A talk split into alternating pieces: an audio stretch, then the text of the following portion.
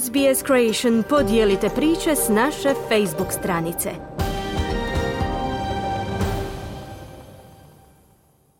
U današnjim vijestima poslušajte: vraćena električna energija u 2 od 4 ukrajinskih nuklearnih elektrana, Anwar Ibrahim položio prisegu za novog premijera Malezije i Portugal pobijedio reprezentaciju Gane na svjetskom nogometnom prvenstvu u Katru.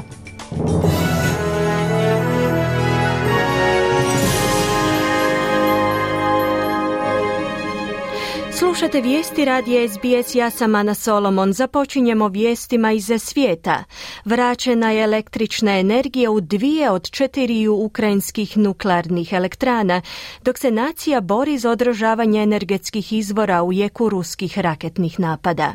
S temperaturama blizu ništice vlasti su kazale da je struja vraćena u 3/4 glavnog grada Kijeva, te da u nekim područjima ponovno ima i vode. No, veliki dio zemlje je i dalje u tami zbog ruskih napada na energetsku infrastrukturu. Nakon 25 godina borbe veteranskog oporbenog vođe za vlast nad Malezijom, Anwar Ibrahim je napokon položio prisegu za novog premijera te zemlje. Novog čelnika je imenovao kralj Sultan Abdullah, nakon što su izbori održani tijekom vikenda rezultirali dotad neviđenim blokiranim parlamentom, odnosno situacijom u kojoj niti jedna stranka ili koalicija stranaka nije postigla većinu u zastupničkom domu. Anwar se dugo vremena nadao pobjedi, nakon što je izgubio priliku da preuzme vodstvo prije više od 2 desetljeća, kada je bio u zatvoru temeljem optužbi za korupciju za koje se pretpostavljalo da su bile politički motivirane. Direktor organizacije Bauer Group Asia, Adib Zalkapli, kaže da je ovo povijesni trenutak za oporbu. The appointment of Anwar Ibrahim as the 10th prime minister, I think this is a closure to the longest running political crisis in Malaysia. Imenovanjem Anwara Ibrahima za 10. premijera mislim da se time privodi kraju najduža politička kriza u Maleziji, koja je započela prije 24 godine, kada ga je tadašnji premijer Mahathir Mohamad uklonio iz vlade.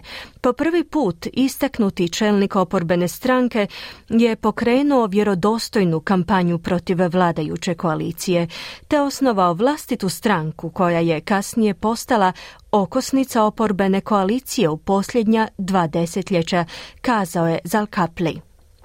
Prema riječima visokog povjerenika Ujedinjenih naroda za ljudska prava, u Iranu je u tijeku, citiramo, potpuna kriza ljudskih prava. U Vijeću za ljudska prava raspravljaju o prijedlogu skupine od 50 zemalja za stvaranje nove misije za utvrđivanje činjenica.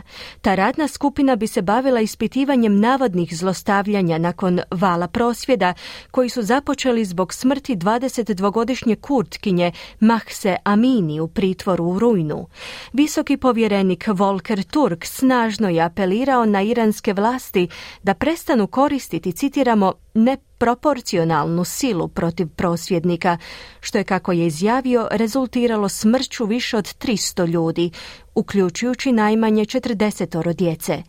Turk je dodao da je u prosvjedima do sada uhićeno oko 14.000 ljudi, ističući da je šokiran činjenicom da su u taj broj uključena i djeca. Turk je tom prilikom kazao da bi svatko trebao imati mogućnost slobodnog izražavanja kao temeljnog ljudskog prava. Women and girls must be able to feel free and secure in public without fear of violence or harassment.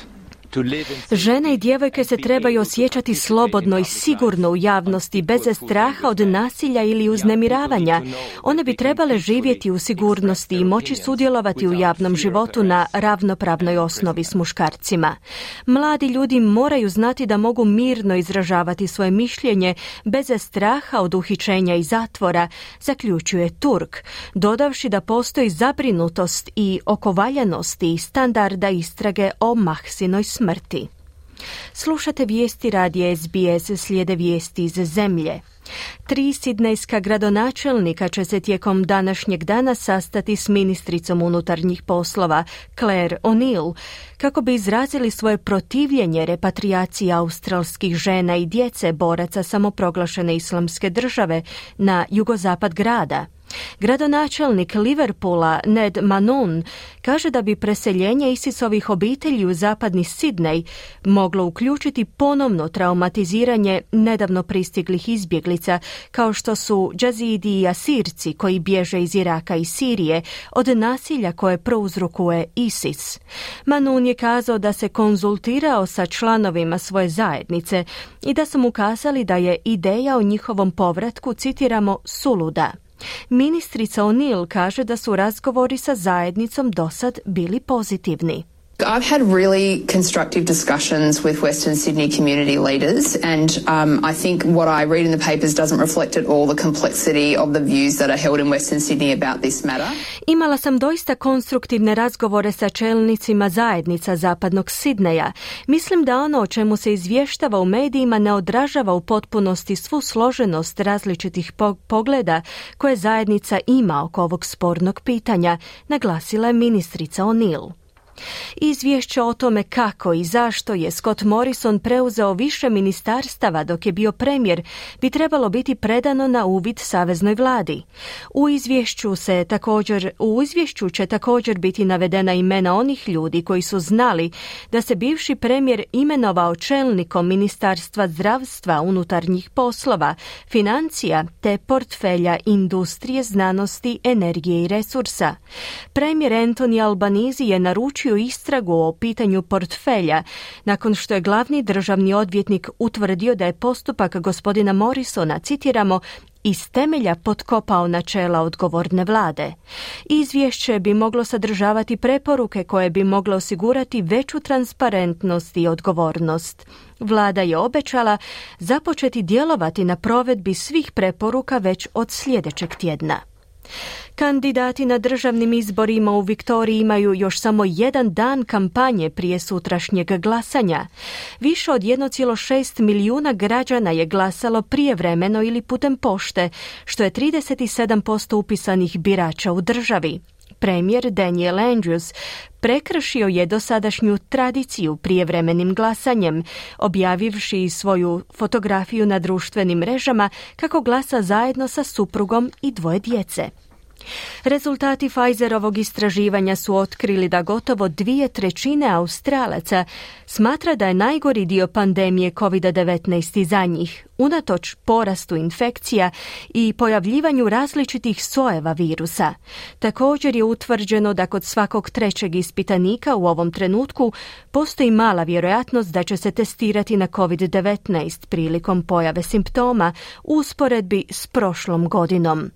Zdravstveni stručnjaci kažu da je smanjenje broja testiranja velika briga, pozvavši Australce da budu u tijeku s cijepljenjem protiv COVID-19. I na koncu vijest sa svjetskog nogometnog prvenstva. Izbornik Gane požalio se na suđenje u porazu njegove momčadi od Portugala s rezultatom 3:2, istaknuvši da je povijesni pogodak Cristiana Ronalda sporan, označivši ga poklonom od suca. Ronaldo je u 65. minuti zabio za Portugal iz penala i tako postao prvi nogometaš koji je postigao barem jedan gol na 5 različitih svjetskih prvenstava. Trener nogometne reprezentacije Gane, Otto Addo, kaže kako vjeruje da je sudac donio pogrešnu odluku. U ostalim natjecanjima reprezentacije Urugvaja i Južne Koreje su odigrale utakmicu bez iti jednog postignutog gola, dok je Švicarska pobjedila Kamerun s 1:0.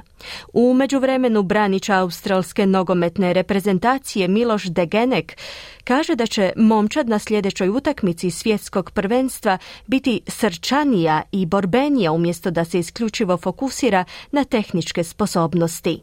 Sokerusi će sutra zaigrati protiv Tunisa u Dohi u 21 sat po istočno-australskom vremenu. Tim koji izgubi ispada iz turnira nakon grupne faze. Podsjetimo, australska reprezentacija je prethodno izgubila od Francuske s 4:1. Više o svjetskom prvenstvu poslušajte u nastavku programa.